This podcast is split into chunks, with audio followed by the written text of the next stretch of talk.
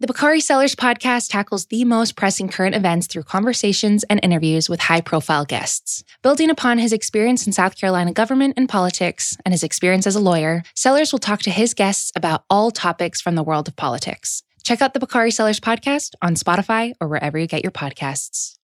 This episode is brought to you by Pure Leaf Iced Tea. Great iced tea takes you somewhere else, like new Pure Leaf Blackberry Iced Tea that we have here at the Spotify studios and drink quite a bit, where unexpectedly blackberry flavor transports you to a berry delicious place. So refreshing you may never want to leave. You will eventually have to, though. But take your time. Try new Pure Leaf Blackberry Iced Tea. Visit Amazon.com slash Pure Leaf and enter 20 Pure Leaf. That's 20 Pure Leaf for 20% off your purchase of new Pure Leaf Blackberry Iced Tea. Apple Card is the perfect cashback rewards credit card. You earn up to 3% daily cash on every purchase every day. That's 3% on your favorite products at Apple, 2% on all other Apple Card with Apple Pay purchases, and 1% on anything you buy with your titanium Apple Card or virtual card number. Visit apple.co forward slash card calculator to see how much you can earn. Apple Card issued by Goldman Sachs Bank USA, Salt Lake City branch, subject to credit approval. Terms apply.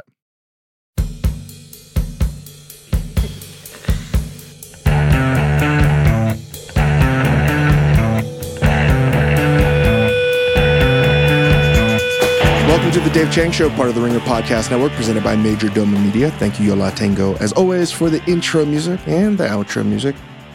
We have today as our guest my good friend Morgan Neville, Oscar winning director for 20 Feet from Stardom. If you haven't seen that, you should. He has made documentaries on Keith Richards, Iggy Pop, Mr. Rogers.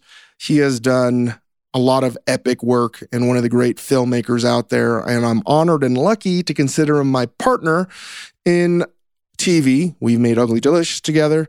We are making a show on Hulu that should be, I don't know, coming out soon, uh, next few months. And I think he is just an extraordinarily good person and one of the very few people I think that could do the documentary on Anthony Bourdain's life justice. Um, and uh, we get into a conversation with that. Um, it's not an easy conversation. I still have a hard time talking about Tony's death.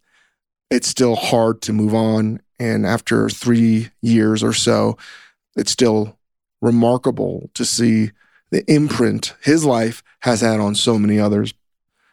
And uh, man, I don't know what else to say about that other than go watch the movie uh, Roadrunner. It's coming out July 16th in theaters. Please check it out. And I think it'll go on to streaming a month after, but it should give you some insight into his life. It is not, uh, doesn't go into everything. I think that would be impossible. You would need like 25 hours, but uh, Morgan did the amazing job of giving some clarity and hopefully some resolution to everyone that misses Tony. Yeah, I mean, I, I remember doing a podcast way back when, a couple years ago, whenever Tony died, and that was um, that was emotional, and and I think uh, anybody that listens uh, to this podcast knows uh, about my feelings about that and mental health. Um, but know that you're not alone, and um, don't forget to ask for help, and that's oftentimes the hardest thing to do. Uh, but the people that seem to be doing the best don't assume that they are in a good place. Uh, you never know. And that's why we are all needed to help each other out. But it's, it's, a, it's a very good movie, very entertaining. And Chris Ying and I get into a conversation with Morgan Neville, the director of Roadrunner. Please, please, please go check it out. Um, on a different note, and there's no way to make a transition outside of that uh, because anytime you think about Bourdain, it it uh, for at least for me, it's it's pretty pretty heavy shit. But uh, I will do my best and go directly into frozen foods and Dairy Queen and milkshakes. Um, I hadn't been to a Dairy Queen in a long time, in a very very very long time, and the place I wanted to get ice cream for my son was uh, there was a roadblock, there was a construction, I couldn't do it, but uh, I said, well, let's go to let's go to Dairy Queen. I haven't been there in a while, and the Dairy Queen I grew up with only had frozen treats. There's one, I think there's still one on 14th Street between 6th and 7th in New York City. But for the most part, I grew up with a Dairy Queen that didn't have savory food. They have chicken fingers and hamburgers and the such. But it's been quite some time since I've been to one because I'm a big fan of the Blizzard. And I don't know what happened. The menu's fucking massive, man. It is so big. And I'm wondering, is it too much? And I always wrestle with this question when, you know, I make menus and I don't make menus anymore. But when I did, how do you navigate it? How do you make it so it's not just legible and easy to understand, but makes it enticing, makes it easy to figure out what you want? And I don't know if it is easy for Dairy Queen regulars. I'm not, but I was like, wow, that's a ton of stuff. And I thought, I'm just going to get some blizzards. But even that was difficult because now they have super deluxe blizzards. There's like three different categories within the blizzards. And I panicked. I totally panicked. Do you guys ever feel that as well when you're ordering, whether you're drive through or you're just, your mind goes blank? You know what you want to order and you panic.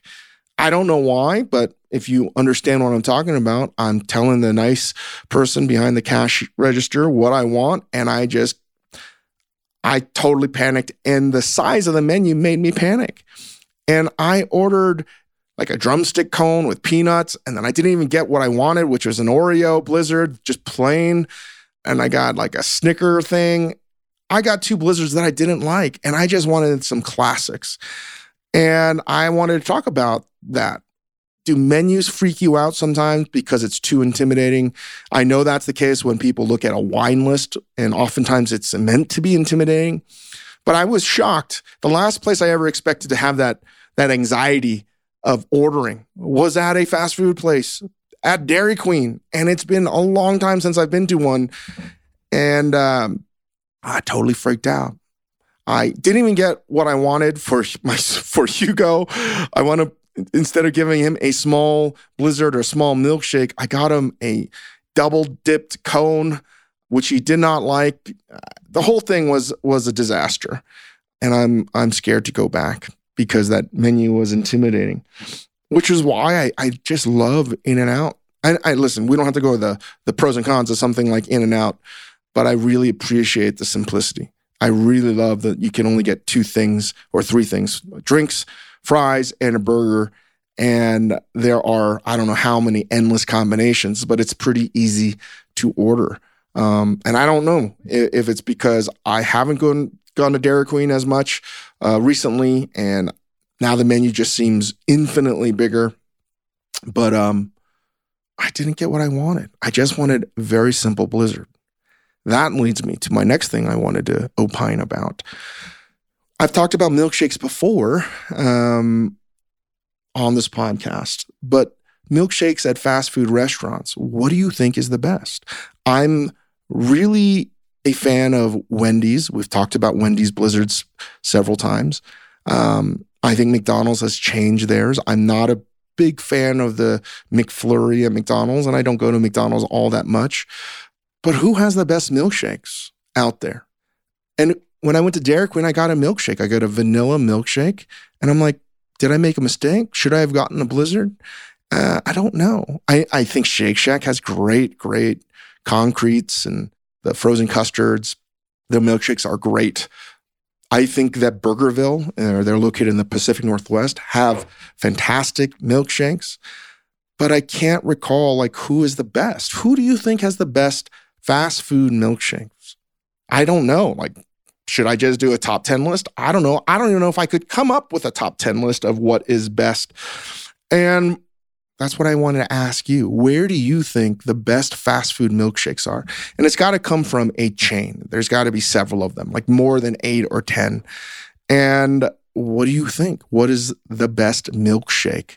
Because that is a whole nother debate when you order a milkshake and you get a value meal or something like I think you need to get both. You need to get a drink and a milkshake if you're going to eat it and quench your thirst with a burger and fries or something like that. But um, I was just racking my brain as to what is the best. I can say I'm personally a fan of Wendy's, but is that even a milkshake? There's many questions, many semantics about milkshakes. So I'm going to ask you, the listener, to send in some ideas. What is your favorite milkshake place? And it can't just be a dairy place, it's got to be a place that serves food, some kind of fast food. And speaking of things that are cold, I had a debate with a friend recently who asked me why I like frozen food so much. And I think frozen foods, and again, we've talked about this before, many times frozen foods are often, uh, or not oftentimes, just better. Great frozen foods are better than oftentimes fresh. And let me explain whether it's fish, whether it's things like a spring pea, even like a frozen french fry, you're preserving the sort of perfect ideal ripeness, the, the ideal state of starch to sugar ratio, whatever you know, it's locked in, in frozen. And it's gotten such a bad rap. Frozen food, frozen vegetables, frozen fish have gotten such a bad rap. Why? I don't know. Ask yourself, why do you feel like frozen food is inferior?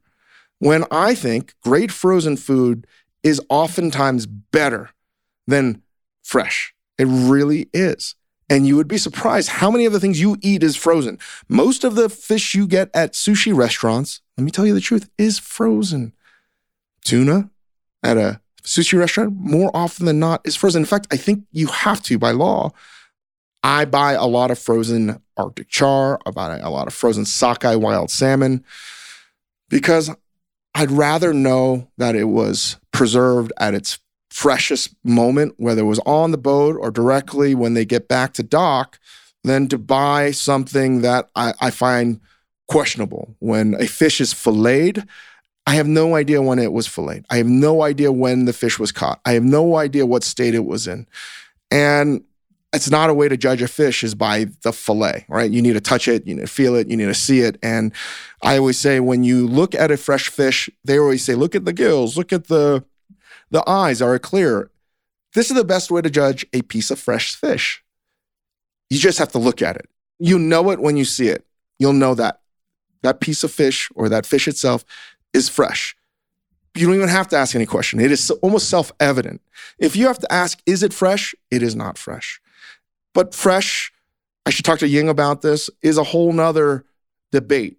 The idea of freshness is just a marketing term. It really is. It is um, nothing is fresh in so many things we eat or do and day boat this and whatever. It just is constantly changing. Food is constantly changing. And the one thing that will prevent that change and the food to uh, prevent the food from evolving because it's constantly changing, no matter what, whether it's potato, a piece of fish, it's constantly changing, which is why it's hard to figure out where to get, you know, the best product. And oftentimes, I think frozen foods give you a wider window of quote unquote freshness, of the best in class stuff. And we need to do more, a reevaluation of what frozen is. Frozen peas, frozen broccoli, delicious. Yes, you have some downside on certain vegetables because of the way the freezing process changes the sort of cell structure and the water content in vegetables. It, it gets waterlogged not everything is better frozen, clearly. But, you know, frozen pizzas, delicious. Frozen chicken nuggets, delicious. Frozen french fries. I will take that all day long over fresh. But also prepared things like lasagnas and momofuku pork buns, right? That's something that we talk about a lot, like steamed breads, breads, frozen. We should really figure out what the buckets that are good and frozen and and like make that more well known. And these are the things that are not better frozen. But the one thing we need to really clarify and get rid of is that frozen food is inferior. I hate it. It shouldn't diminish the quality at all. And, and in fact we should look at it as better. I know i just went on a rambling oftentimes i'm sure incoherent rant on what frozen foods is without giving you really any details. But i just want you guys to think about why you might dislike frozen foods. And anytime in food or culturally, you don't have a reason. You don't have a reason other than somebody says so or culture deems that something is not good, but the science says otherwise. And all the science and data will back my statement that frozen foods, for the most part, for certain things, is way better than fresh, right?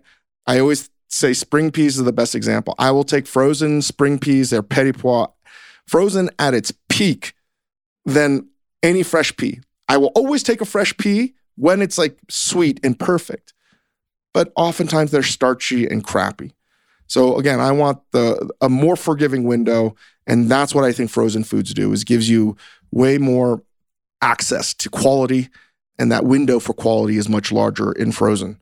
And I just went on a long spiel. I will shut the fuck up because I'm still formulating how to explain that frozen foods are a good thing. Don't be afraid of frozen. That's all. Um, all right, I, I've gone on long enough. Um, here is a conversation with Morgan Neville, Chris Ying, and myself. Check out Roadrunner, out in theaters July 16th. Film about Anthony Bourdain. And I think more than anything, uh, when I watched the film, it made me just miss him more. And uh, I'll just leave it at that. Here you go.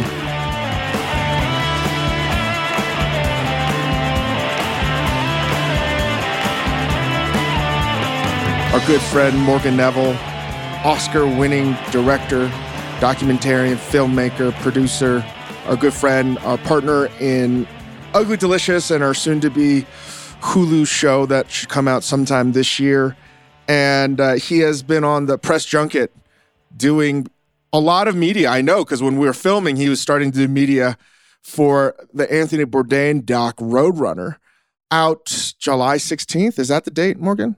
That's the date. Yep in theaters. So go out there, check it out. Um, is that what we're supposed to talk about? I feel like we talk all the time.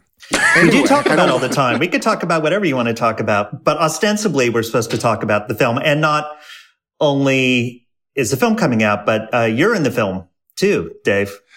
Yes, yes, I am in the film. Um, yeah, there's a lot to talk about. This this a lot of a lot of different emotions about this movie, uh, how it got made, why it got made. But before we get into that, how many interviews have you done so far? oh, to promote this film? Yeah, probably twenty five.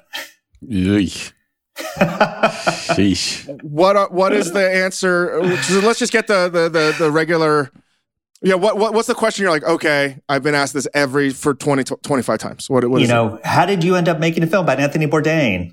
How did you end up making this film by Anthony Bourdain? yeah, we're not asking you well, to pick on other people's questions. We're just trying to get some questions. yes, yeah. yes. Well, actually, you. this, you know, what I'm, what I was looking forward to about this is that we don't have to talk about those same things because I remember. I mean, kind of my connection to Bourdain other than just being a fan and having read his books and watched his shows and was really through you, Dave. And I remember when we started the idea of Ugly Delicious, which originally was going to be Lucky Peach, the TV show, that you went to Tony, Uncle Tony, as you called him, and kind of got his blessing, like the Godfather giving his blessing to go yeah. ahead and do that show right? Yeah, I, I couldn't. I, I, felt really uneasy doing a show that, whether it was influence or not, I think we really worked hard to make sure that it was on paying respect. But I know for a fact we we do things very very differently than than Tony, and that was intentional because we didn't want to have that much overlap. But I still felt quite uneasy doing something without his blessing. And I did ask him, and and he he said, "Go ahead, do it."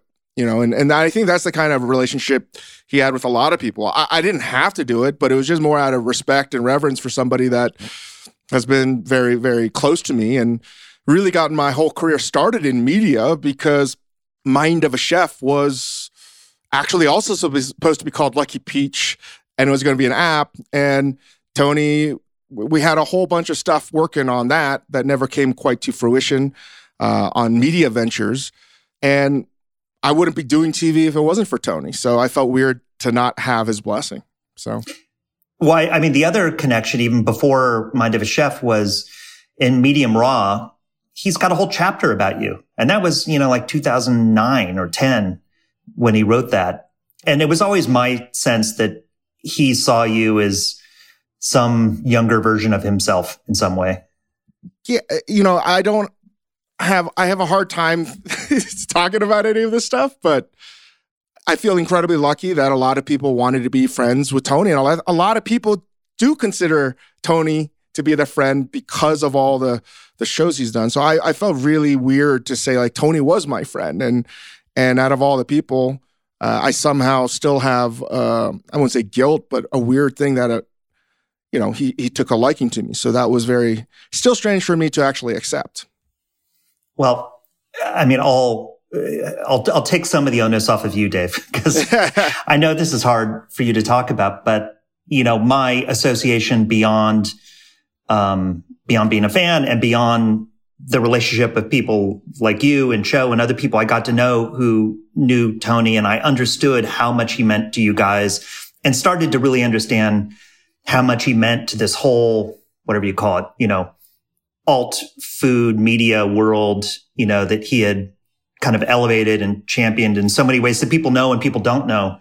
But then when the idea for this film came up, which was kind of everybody in Tony's universe saying we should do a film and we should talk to filmmakers and they they approached me and I asked you about it and you you kind of gave me permission to do it too in a way.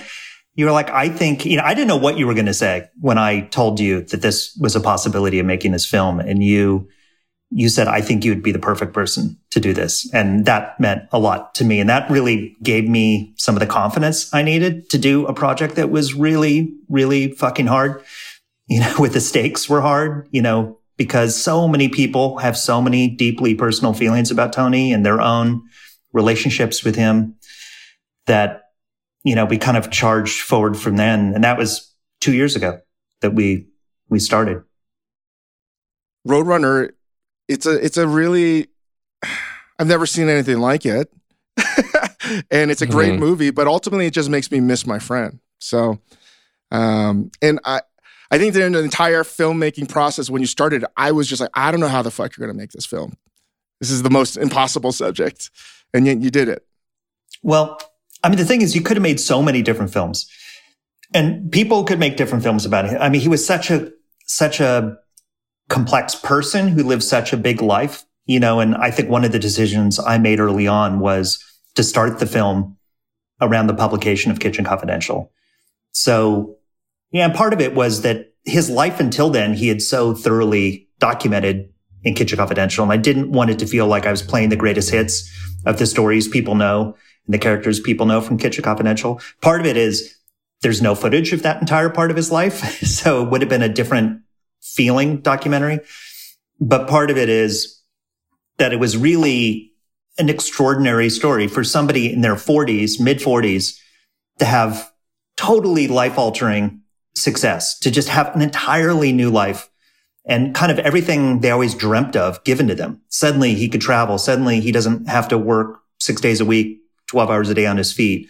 You know, like all the things he kind of dreamed about happened. And then it's a story of, you know, what happens when you get everything you want? Like, does that, does that fix everything? And with Tony, he was so complex, you know, that many people talked about this, that he was like this protean character where he was shape shifting, like he was slightly different with different people. I mean, even his different crews he worked with for years and years and years all had really different relationships with him, you know, that he, he was not only two dimensional or th- three dimensional, who's like a four dimensional person who is existing in so many different ways. And part of it is like, how do you, how do you capture that? And the thing, I took a lot of hints from him. Like I always feel like when I'm making a film, you know, like the, the instructions are in the box, you know, like if you're making a film about Mr. Rogers, then you take hints from what he believes and what he thinks storytelling is and like what's important to him and what are the questions he's asking. So with Tony, you know, Tony, I found this quote of Tony's where he said, you know, most of the world's problems are people trying to search for a simple fucking answer. And I feel like Tony was somebody who was all about gray area and all about not trying to sum stuff up and just trying to kind of understand and ask questions. And like, that was the direction I ran in, which is like, yeah. let's just run into the gray and kind of embrace it, you know, and, and I, the film, to me is, is about questions, you know, and I think people can come up with their own answers out of it. But I think that's what Tony believed in. You know, it's interesting that you talk about it in in terms of this second act of of Tony's life where he got everything he wanted at, at an age where you don't really expect that to suddenly happen to you at 43 or whatever. And you know, I think about his death. And if you're not Dave, if you're not somebody who is intimately familiar with Tony, if you weren't his friend, his real friend, and and also somebody who didn't really under you don't understand addiction and and, and mental health and, and struggles with mental health, I think the reason why his death was so shocking to your average person was why would he do that? He had everything. He had everything that everybody wants. He had a job where you get to travel around. And and I think the fact that like that's that's the flip side of the coin of what you're talking about. Like, what happens if you just get everything you want? Is that the solution? Do you suddenly become a happy person? Do you does all of your addictions and problems melt away? And you know, the answer was no. you know, but I think that's why people are so fascinated with his, you know, his death. Yeah. I mean, I think, you know, the more I think about it, that so many of the things that were his strengths were also his weaknesses. I think, you know, so for instance, he was somebody who like he pushed his crews all always to like do better, go more extreme. You know, now this new episode is going to be an Antonioni movie and then it's going to be a Wong Kar Wai movie. And then, and he was tough on his crews because he was even tougher on himself, but he believed that he would rather fail in a big way than just do something that was mediocre like mediocrity was just this, you know, creative death. And, but I think he, he seemed to feel like living in the middle was a kind of, um, you know, just a, a failure, you know, that, that if things felt too safe, you shouldn't trust that. And so part of those instincts helped his work in a big way, but part of those instincts hurt his life in a big way. So like the fact, the matter that you know, he was such a searcher in so many ways and was always like looking for the next thing. And he was so excited about the next thing. That sounds great. But at the same time, if you're searching as much as he did, you know, he never slowed down. He was always traveling at least 250 days a year. That at a certain point, you know, you're leaving something behind. You know, if you're always going forward, you're always leaving something behind. And that, that was something that I just don't think he knew how to draw those boundaries like most people do. Most people, when they get older, kind of get a little jaded or kind of say, I'll just, I'll phone that one in or I'll, you know, I don't want to do that or I'll do less or whatever. And like he just, he kept pushing himself in ways that were both good and bad at the same time. And I don't know if he knew how to separate them. Mm-hmm. Can you talk a little bit about uh, the the sort of excavation process making this thing? I mean, there's, you know, like you said, you started it when he when Kitchen Confidential came out. But there's footage of him like in those very early days. I remember there's an interview where he's in his apartment. You know, he's just so not. I mean, he's camera ready in a lot of ways. He's very like he's very charismatic, but he's also just so uncomfortable there. Like going through. I mean, obviously, most of his travel life was documented because that was his job. But like, can you talk a little bit about piecing this all together? Yeah. So there was a a guy right. I'm not sure if it was after his New Yorker kind of excerpt chapter came out, which caused a big stir. And then the book came out. Um, but early, early on, a local photographer just picked up a camera and started making a documentary about Tony that he never finished. And he shot Tony for that first kind of year when Kitchen Confidential was taking off.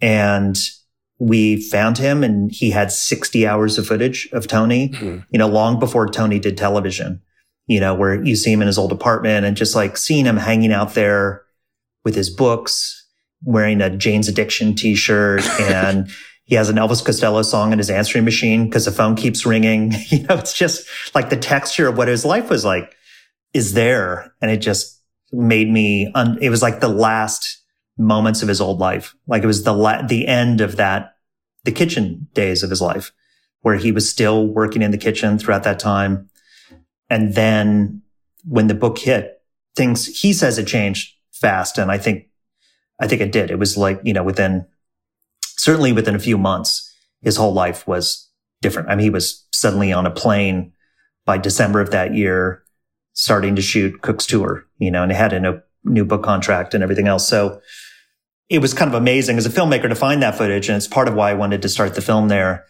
And then you know, again, with his story was so big and there was so much stuff and so much footage and so many stories I didn't include in this.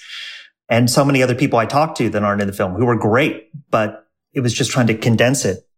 So, you know, I think we had something like 20,000 hours of footage, which is insane. Um, oh and trying to kind of find the moments, the needles in the haystack of where you see him being him. You know, I mean, he was always a version of himself, but something I noticed in the footage and his crew talked about this too, that often when he would sit down with somebody, and there's even a moment of it with you, Dave, in the, the documentary where when he would first sit down to shoot something, he would just start going on about himself and what's happening in his life and be really open. And then other people would open up too. It was like his crew said, Oh, it was like his technique it was like just to be totally confessional and open right from the get go.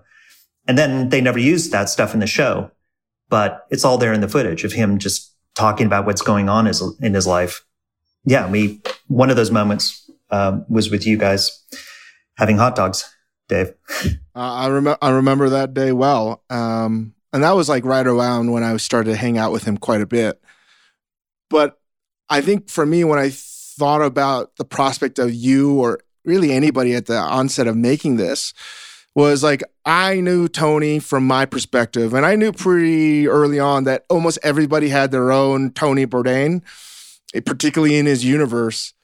And as you got to know some of his idiosyncratic behavior, his neuroses, his personal life, I was just going to be like, I don't know how the hell, I don't know how you do this. Because it could be a 10 hour PBS documentary and still not cover all the entry points that you could have gone into. So, in some ways, I was like, Morgan, this is an impossible project. So, I know you said that you started around the tour or the beginning post life of the book. But like, how did you decide not to incorporate, you know, his relationship with his family and and all all these things? Because that's what I was like. I, I don't know how I how you could have done it, and and you did it because it still has to be a movie, you know, yeah. two hours long. Yeah, I mean, the movie's 119 minutes. and I know Tony was a big fan of Citizen Kane. It's the same running length as Citizen Kane. So Whoa. I was like, if Orson Welles can do Citizen Kane in 119 minutes, we can do Tony Bourdain. Um, That's amazing. But, you know, and there are hints of, you know, you meet his brother and you get hints of his childhood and what that was like. But honestly, you know, that was one of those things that people often think, you know, a person is completely formed by their childhood. So all the answers to all their neuroses is just, you know, their relationship with their mother or whatever. And we talked and talked and talked and talked about this. And I interviewed people about it. I don't actually think he was, I mean, he says in the film that, you know, I resented my parents for their bourgeois love of me, you know, and them being, his parents were, you know, I know his mom was maybe tough, but his dad was like a kind of French, intellectual who, you know, kind of had um, a middling career in a record label and a couple of other places in Manhattan, but, you know, was cultured and would listen to records all the time and books and movies and, you know, brought home a 16 millimeter print of Dr. Strangelove when he was 10 years old and showed it to him in the living room, you know, so, you know, I think those were, they helped shape him, but I don't think, I mean, I think in a way, the thing that shaped him even more than his family was the time he came from in that, you know, he came of age in like 1970, you know, so it's not quite the hippie world. And, you know, he was going to Vietnam protests sometimes with his parents and kind of the, the anti authority kind of lefty fight for the little guy, screw the government, don't trust anybody over 30. Like he came from that generation mixed with the fact that you know, getting things like LSD in high school was totally normal at that time, which he, you know, partook in. You know, he got really into drugs and was funny and hung out with a group of older kids all through high school. But I think the fact that he came from that moment, like between the 60s and the 70s, was actually really informative of how he thought about, about the world and, and even I think how he thought about some of his, you know, personal habits too. But that we just kind of barely get into that because again, there's so much to do. And what I came back to was that, you know, I'm not writing a book. I'm not Wikipedia. I'm just trying to figure out what makes this guy tick? Like what? It's a psychological portrait. I just tried to think of it as much as anything. Like I'm never going to win trying to tell every story. So let me just really try and just understand how this guy thinks. And that became my kind of North Star. And I know you watched every single moment of his life that was captured on film. And the funny thing is, like, you people watch even the edited stuff, right? And I think people have this weird memory that Tony Bourdain was this incredibly charismatic, telegenic, perfect TV host. And just this world traveler that knew how to do it all and ha- had the perfect protocol for every place. But if you watch the first sort of three years, the first season especially, it's incredibly bad. It's terrible. He's really bad. He's really, really bad at it. What do you think you saw that made him get better? Do you think that was just Tony being hard on himself, or was it just the reps? I mean, I think it was. I mean, I think everything got better. He got better. He got more comfortable. Um, the camera work got better. Like it just got less cheesy and less like home movie like. But I think his writing and his voice got stronger and stronger. And it's, it's interesting because after he died, they finished a few episodes of episodes they had in the can that they had never finished. And there's no narration in those episodes. And in watching them, I, I kind of remarked to the producer of it. I said, there, there's kind of a melancholia to to watching those without his voiceover all over them. And they said, if you actually go back and watch a lot of the episodes, if you take out the voiceover, it's there. And I think the thing we don't really think about is how much that whole show rested on his point of view and his voice. I mean, that was, that is the show in many ways. Like, yes, there are great scenes and great visuals, but the reason people watched it was because they wanted to see what he thought of things or see, you know, him react right. to something. And that just can't be overstated. Like that was, that was his thing. And I think his voice was the thing that, you know, his writerly voice. I mean, that was, he was a storyteller and, and he said, he always said that the, the only label he liked was writer. When people called him chef, he said it made him very uncomfortable because he hadn't been in a kitchen in years. And that was not really when it, he wanted to be known for. He wanted to be known as a writer, I think, first and foremost. And I think the writing and the narration of those shows, and the books are the things that he was proudest of. Well, I, I mean, it's crazy because I kind of can't imagine your film without his voice present too, right? It plays the voiceover plays such a huge role, and it's just that was it. When you when you and we talk all the time about how we don't use voiceover on ugly delicious or any of the projects we do with you and how much harder it is to make things this way. But by that same token i can't imagine his shows. I can't imagine this movie without just hearing tony you know? And like you said people want to hear what he has to think about it. I almost want to hear what he has to say about his own story right? That's why it's so compelling to hear him talking in your film as well. I mean, um, he was his own best subject. If you go back, he wrote so much about his journey, like Medium Raw, his second kind of autobiography talks about everything that happened to him in the first 10 years of his success. And, and he wrote articles and he, you know, like he was his own best subject and his own protagonist of all these stories. So he had a lot of really trenchant insight into himself. Like he could mm-hmm. be harsh, you know, and very open and very truthful about himself but at the same time, and you know, there was even a moment just when we were like kicking around ideas at the beginning when I started to see how much he had told his own story. I was like, you know, is there a world where you just do this whole film with just him talking? and then at a certain point early, you know, very quickly, I just said, well, the problem is as well as he could see himself, he still had blind spots. Mm-hmm. Like there were still things he couldn't see about himself. And I think those became the areas that you know, became the kind of the gray that became the, the stuff that really led him down the road to suicide. I mean, I think not understanding things that he should have understood about himself was, was fundamentally the problem. There's a moment in, um, in the film that to me is like the most essential, which is Tony talking to Iggy Pop. And Iggy was like one of Tony's heroes. You know, he loved Iggy. And he says to Iggy, you've lived this whole life. You know, what really just thrills you now? And Iggy says, well, to be loved and to feel love and to appreciate the people that give love to me. And that was exactly what Tony needed to hear and what I think Tony could never really feel.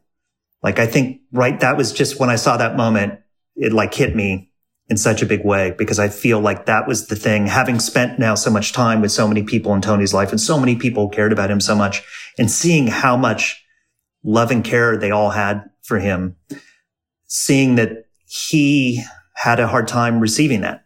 He couldn't, you know, I don't know, you know, and again, we can kind of psychoanalyze it, but he felt uncomfortable just accepting what maybe he would feel of as like the kind of, you know, the trite safeness of just being like a, you know, a happy guy or a loved guy. I mean, I know mm-hmm. he had all kinds of problems feeling happiness and he talked about them in the film and other places and in his books even, you know, he was somebody who definitely had a lot of depressive moods, but, but I think part of that was he had a really hard time feeling happiness. And I think really what that means is feeling, feeling love.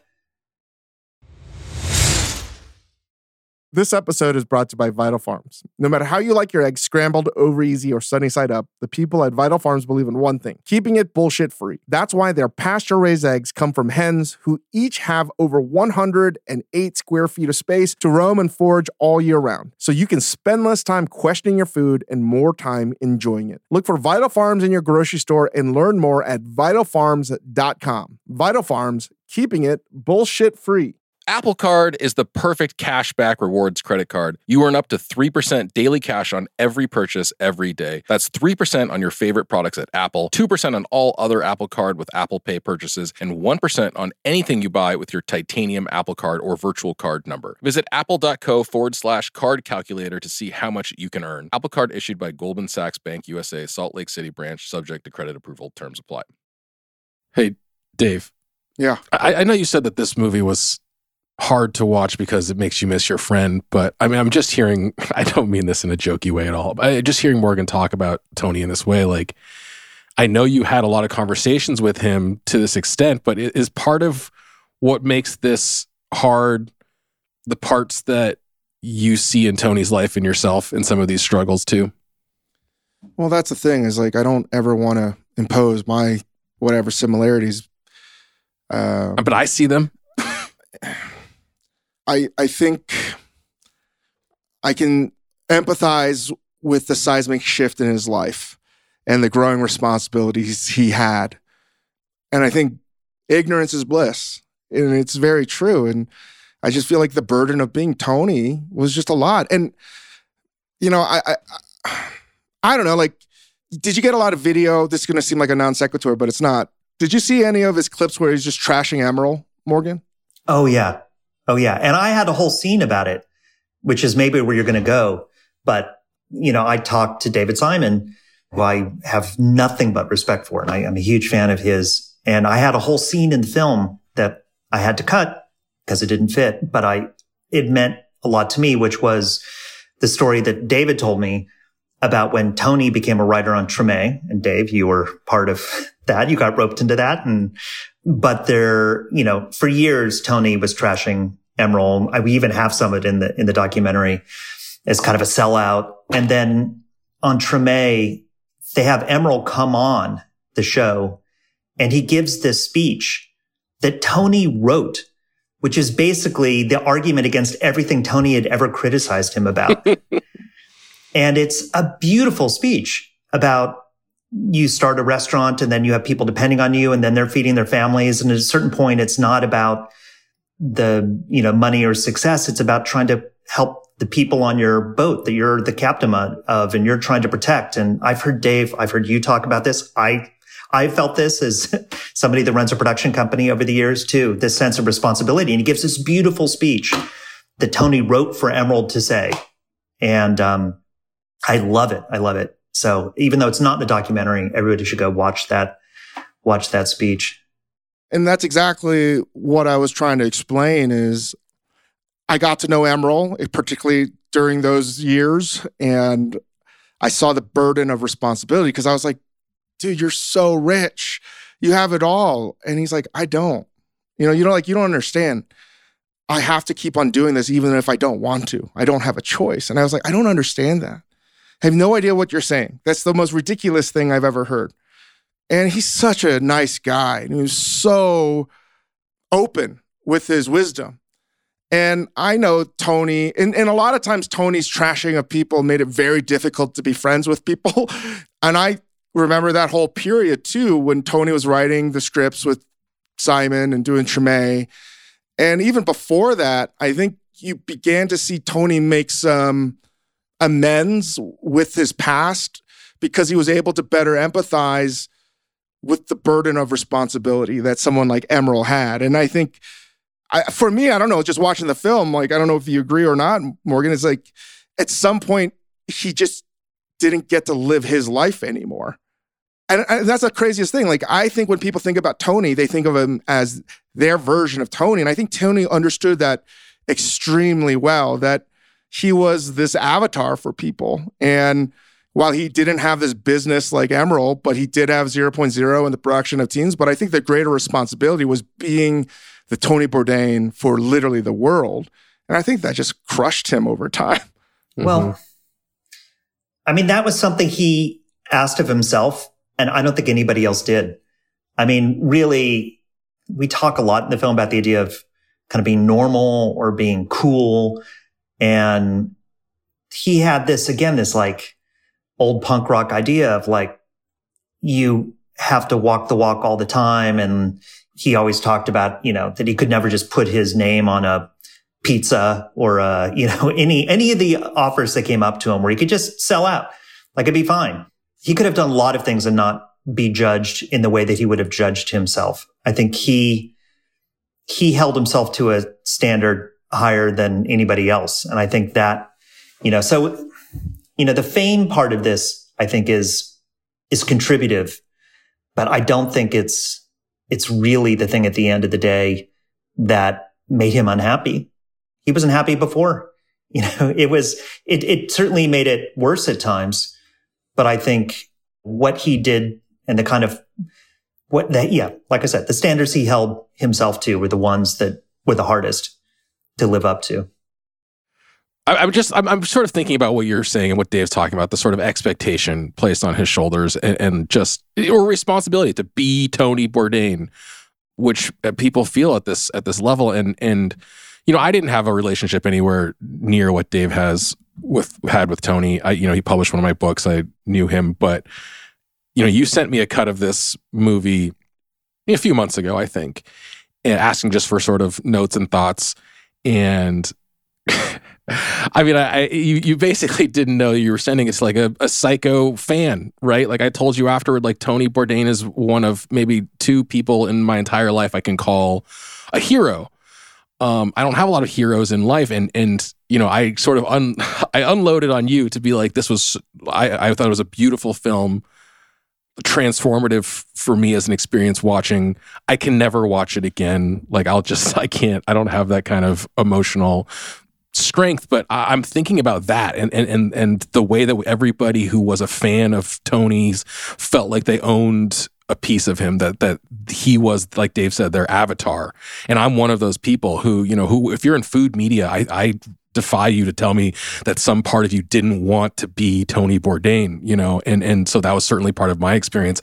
Uh, whether it's Tony or Mr. Rogers or anybody who has this kind of cult of personality, when you're making a film like this about somebody's life, how much do you think about that expectation, or how much do you think about the idea people have in their heads about somebody and and how fiercely they hold on to that? Like, does that affect you as a filmmaker? I mean, you feel again the kind of the pressure of don't fuck this up. Yeah. But I think to me, what don't fuck this up means is not to sell people what they're buying or what their preconceptions are, but just be as kind of clear eyed and honest about it as you can. And again, with Tony, I felt like his kind of belief in like not varnishing things and like brutal honesty was something that just gave me permission to say, like, would Tony have liked this film? Like, I think he had a love hate relationship with, like you said, with attention. And there's like a moment early on where he says, um, this early, early on in his career. And he said, Oh, I'm going to do Oprah tomorrow. And he says, Oh, I hate myself. And then he smiles and like, you can tell he loves it too, mm-hmm. as much as he's complaining about it. Mm-hmm. You know, and I, I, uh, you know, when I think of my own mental conversation I would have with Tony, you know, I, I am, I did make a documentary about Keith Richards and Iggy Pop. So I'm like, you know, I have some cred probably with him, but I felt like his, and I hope he would have respected just the fact that I was trying to be as honest as possible about it, and even if it hurt at times. And I think actually the people in the film, yourself included, Dave, like felt that permission from Tony. The sense of like, Tony's not the kind of friend you would, you just want to say, Oh yeah, he was just, he was a nice guy and oh, he was so cool. And, you know, like it's just that level of bullshit just seem not what Tony would have wanted from his friends. And so I, I could feel people talking to me, feeling like I could see them processing. I mean, in fact, you, Dave, I could see you processing a feeling of like, okay, I just, I need to be honest here because Tony always respected honesty. Yeah, it was, it was hard. I mean, what was it? Probably what, a year and a half after he died? Uh, I know you were interviewing a bunch of people and I just was like, how's anybody that Morgan's filming not just crying through the entire interview process? I, I don't remember anything I said other than I came home and I saw Grace. I was like, I just cried the entire time. I have no idea what happened. Dave Dave hadn't seen the cut, and he asked, he asked me. He's like, "Is anybody else cry during their interview?" and be like, "I think some people cry. It's okay, Dave. You're not the only yeah, one. You're definitely not alone in that, Dave." Um, there's another moment that was important for me to put in the film that is part of you, Dave, which is having made the film, I got to spend all this time with people from Tony's life who were still coping with the grief of losing him and all these complicated emotions that suicide brings up and all of that. And I both wanted to kind of, I wanted an audience to feel the impact of that because I felt it spending time with people, but then also understanding that we can get to the other side of that. And so I had this idea. A bunch of people, David Choe, Josh Homme, were just talking about being stuck for a long time. You know, I think everybody in their own way and kind of trying to show that people can start to put their lives back together or move on or just, you know, there is another side to the crater of grief. And I asked you, Dave, for a, um, for a video of you and Hugo which I put in the film just, and I asked everybody in the film to send me videos just so you could, cause I saw that too. And I think it's important to remind ourselves that like, it's okay. You know, like as painful as things are, we have to remember that there, we can get beyond it because I think hopelessness is the kind of thing that leads, leads to things like suicide. And like, I'm not hopeless in that way. And I think, I think that that's a kind of blindness when you find yourself that hopeless. So I just wanted to reflect a little bit of that in the film. I think it's okay not to have a clear understanding of what happened. I think that's part of the forgiveness is just to accept that it happened and that that's really it. And like never easy to think about. Like whenever I see Hugo, at some point during the day, I always think about Tony because of the conversations that we would have. And I definitely want to be a better father because of the conversations we've had.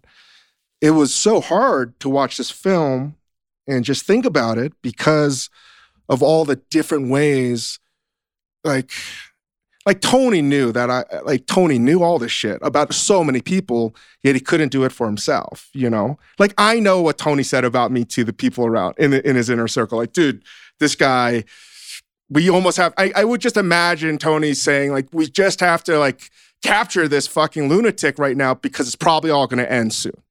You know and like i think tony understood that because that's how he sort of lived his, his life. And the idea of suicide i know it's something we talked about too morgan just people that have come up to you. I don't think there is a magic bullet.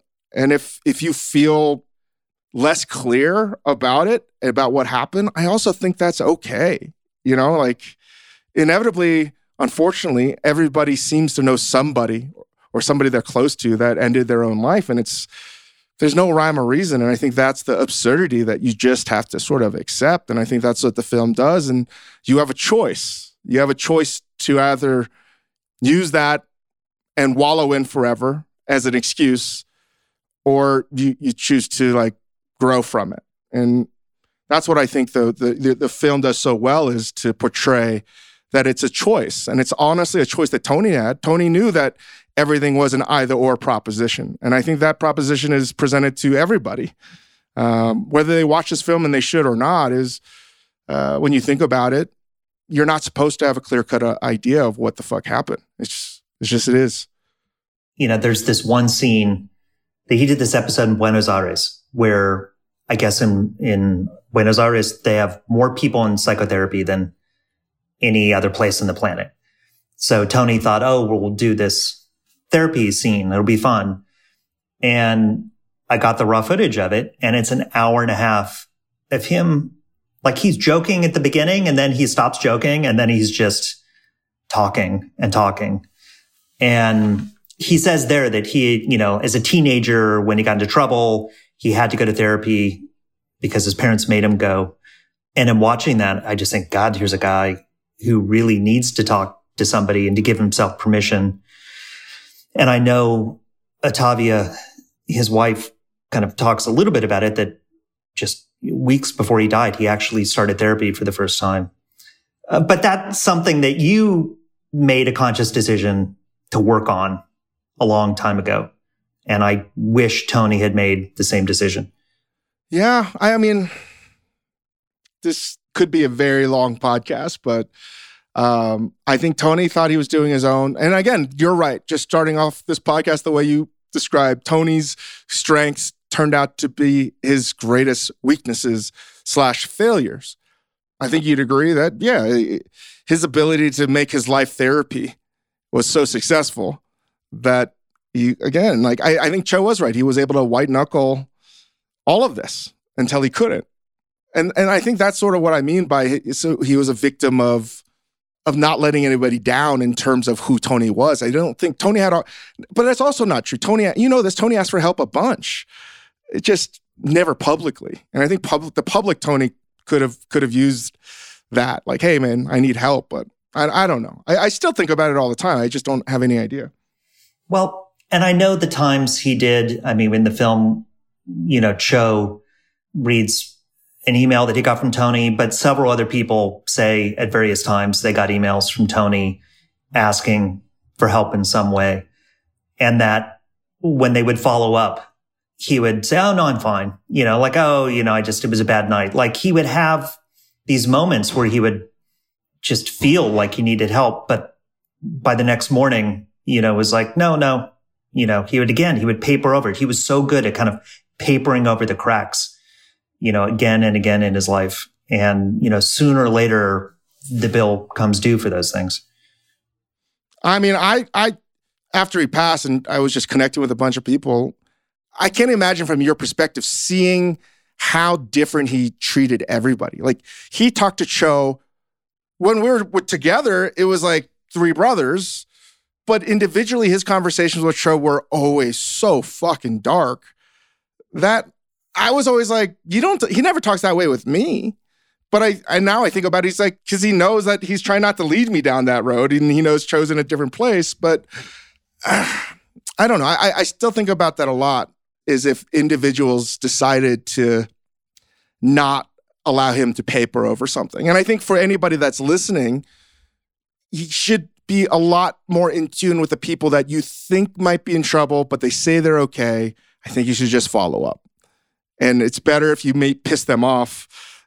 And here's the thing I know that if I follow up with Tony on that stuff, he probably would have written me out of his life. You know, Morgan? Yeah.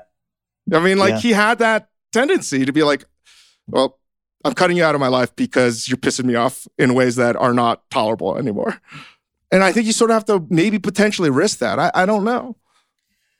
I mean, it's something else, you know, and you've talked a lot about this, but like I don't think it was an accident he became a chef because I think it was a world full of people that don't fit in to, to the how most of society works, you know, and I think it fit his strengths, which was liking his OCDness and like running a kitchen. He was really good at that, but also, um, just the the repetition and trying to get better and the kind of camaraderie that you know we talk about it some but he talked about all the time this you know i think chefs talk about all the time the, the sense that you're on a, a pirate ship together you know and he was the lead pirate. Like he always talked in that metaphor. And even when he started the tv show the way he ran the crews were very much like a kitchen. Yeah. And and even the crews who i've become friends with you know helen and tom and mo and people and and I remember when I, cause they've only really worked in Tony's world for a long time. And, and I remember when I first met them, they were like, Oh, so when are you going to get angry? like, when are you going to snap at me? Like, what, what ticks you off? And I'm like, I, wh- why are you wondering about that? And it was like, well, that's, that's what we're used to. Like, that's how we understand if we're doing something good or not is, you know, getting yelled at. And I even remember when I first started working with you, Dave, the very, very beginning, you were like, don't tell me anything good. Just tell me when I'm fucking up. like, like I don't react well to praise. I react well to criticism. And I'm like, oh my God, I see that in Tony and the kind of the, the legacy he left too. But I think that also comes from kitchen culture. Would you agree though with Tony? And if anybody could sort of armchair psychoanalyze Tony with the universe of cooking and being a chef and the, the culture that he helped perpetuate, and then later try to help fix and correct. But the idea of Tony really gravitating toward the kitchen. And you, you see that in the film, right? The the when the fish guy's not on time and he's like so fucking pissed. And do you think it, Tony needed the illusion of control? Because I've always seen that in my career. When you run a kitchen, you're not able, no one's going to give you the responsibility to run anything outside of a kitchen. Nobody would even trust you to be a delivery person. You couldn't do anything. And for some reason, you're able to have an ounce of control and decision making. And it's your own little universe, as Tony would say, a pirate ship. And I think that was the drug uh, ultimately, and also what he tried to carry out in all of his life from cooking to food. But Tony ultimately wanted control over a life that he had no control over. That's how ultimately I see it. And the only place that he had control, which is why I always likened everything to a kitchen, was a kitchen. That's it. You know, we're yeah. all control freaks. Yeah. I mean, he, you know, another thing that lots of people talked about that's not in the film is that he was like absurdly punctual. You know, mm-hmm. whenever you were supposed to meet him, he was always there 10 or 15 minutes early. Like always, like doesn't matter if it was a 5 a.m. call on a shoot like nobody ever, ever, ever saw him be late. And, and it's part of this sense of like responsibility. Like I think he felt, I don't want to screw this up or I have a, a lot of people are counting on me. I think he, kitchens are like this, but I think his show became this too, that by having this kind of regimen and working as hard as he did, it became a way to kind of give his life a structure that wouldn't let him get too far off the rails because he had to be responsible. He had to be there on time. He had to do everything people were counting on him for. But, you know, as Joe talked about too, you know, that's, that's still addiction in a way. you know, it's just maybe a slightly healthier version of addiction. Yeah. It's just, you know, hearing you guys talk about the, like, like you said, again, Morgan, his strengths were his weaknesses, you know, what, what made him so compelling to watch was his his just living on this knife's edge for in all ways, you know, and not settling for the middle ever. You know, I just we talk sometimes about chefs and you know, Dave, I remember walking around with you one day just trying to imagine like just trying to say like is there ever a chef who can finish their career as a chef?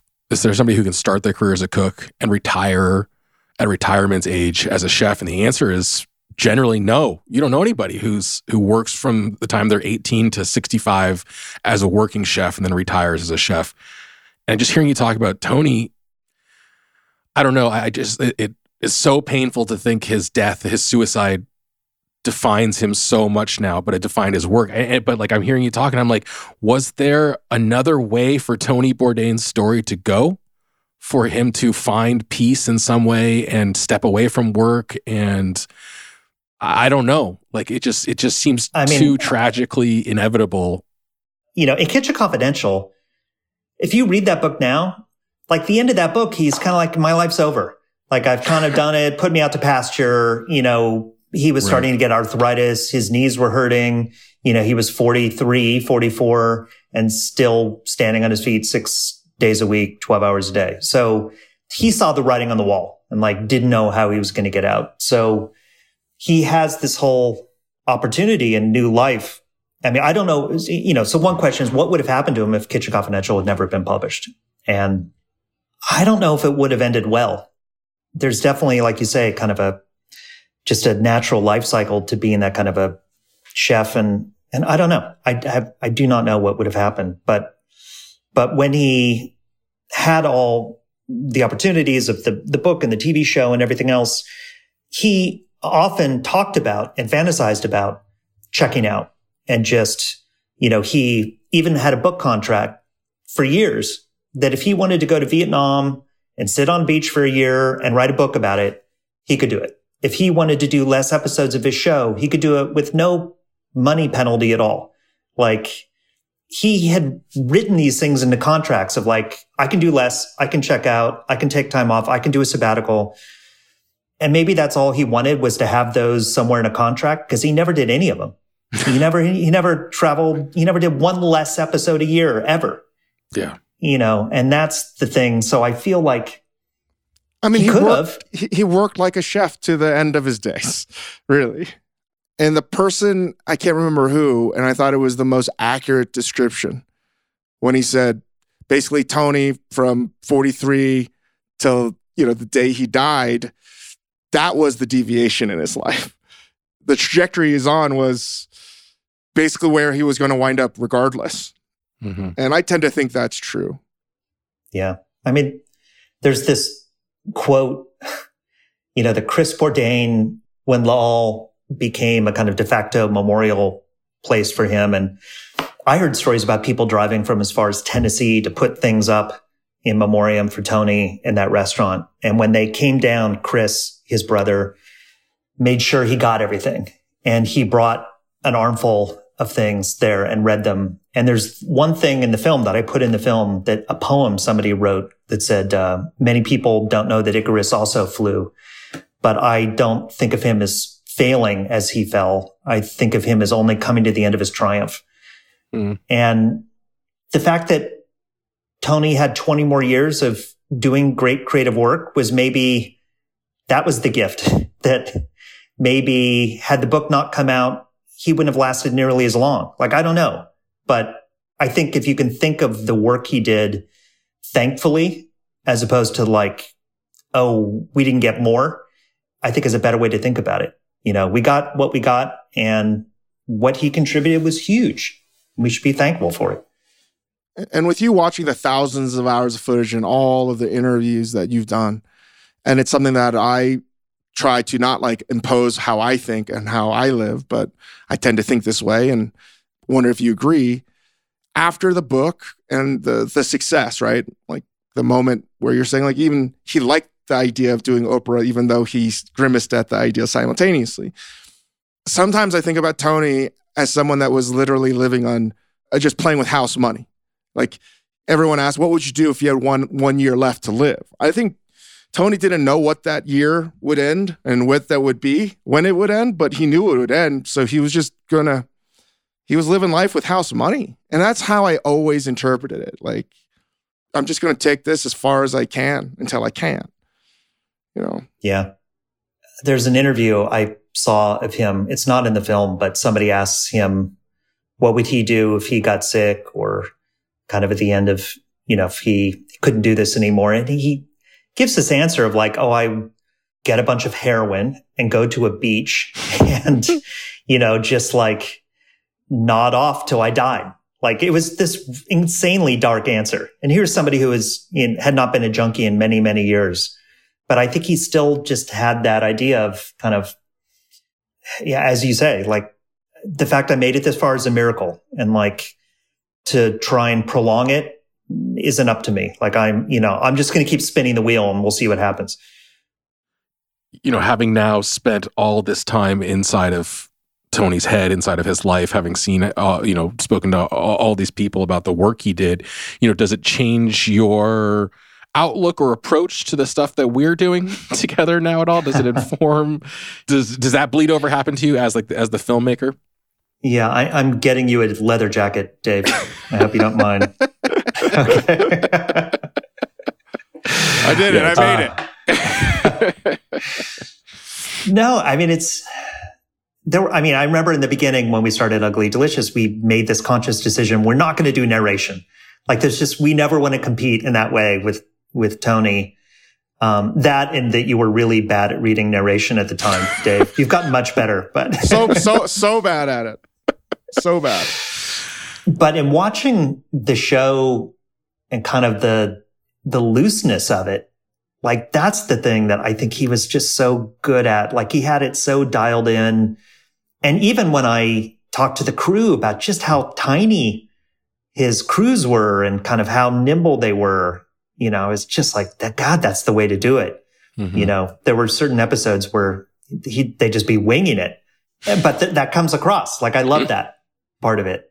And so, you know, I think the more we can be in the moment, you know, the more, I mean, what somebody, uh, Chris Collins says in the film that Tony figured out early on in making TV was that the secret to it was not to be a TV host, but just to open himself up to experiencing things and let us experience it through them. And I think that's, that's the thing you just can't lose on of like just actually learn on camera, actually be surprised, actually, you know, experience things like that's real stuff. And that's the thing I'm always chasing when we do it. So no fake scenes. no, but it's, it's just funny because it's, it's so like that, that exact, aesthetic that exact sort of mantra is present here too like in how we're learning about tony like it's it's absolutely right like the real sense of discovery real honest things happening and it's you know it's why we love making stuff with you morgan man yeah you guys too well i i know this is not easy to talk about i heard dave was saying oh god do i have to do this do i have to talk to morgan about this i know i know it's hard and you already talked to me for the documentary, which I'm very grateful for. Um, but thanks, Dave, for talking again. No, I, I, I wish I was a little bit. Uh, it's just this is never going to be easy for me to talk about. So I, I know you understand that, and I know it's for a lot of listeners, it's not easy for them to hear. But I think they should watch the movie regardless. Um, it's an amazing movie, and I'm saying this not because I'm your friend or I work with you. It's, before that, you were a world class filmmaker. And I think that's just what is evident here. You took an incredibly difficult subject, so difficult that I'm having a hard time talking about it right now. And, and, you made it a movie that there's no bullshit involved, right? So I think that is a miracle. People are going into this knowing what happens, and yet you're still going to watch it and you're going to come out the other side. Yeah. And everyone still has to make their either or choice. So I think it's a beautiful film, and I'm glad that you made it. Well, thank you thank you, both you guys, for talking to me about it. Thank you, Morgan. Thank you, Morgan. I love that guy. He's the best. Check out Roadrunner, July 16th. It's in theaters. A great, great film. And if you miss it, uh, it'll be out on, I believe, HBO Max in a month or so. And go, go check on your friends. I think if you listen to this, do me a favor. Go call a friend and just ask them how they're doing. I will. You should as well. And if you, there's someone in mind that you think they need help, just just give them a call. Just tell them, you know, give them their support. And oftentimes the the hard questions that you need to ask somebody are so hard that you don't. And um, the things that need to be said oftentimes aren't said. And and I'm trying to remind myself that you should have these tough conversations with the people you care about, as hard as they are. So if there's someone you think that you haven't spoken to a while, give them a call and and just ask them how they're doing and uh, just be a support system. And they don't have to have their world in shambles for them to feel like everything's in a bad place. Oftentimes, the people that have everything going on great need help the most. Um, and asking for help is the fucking hardest.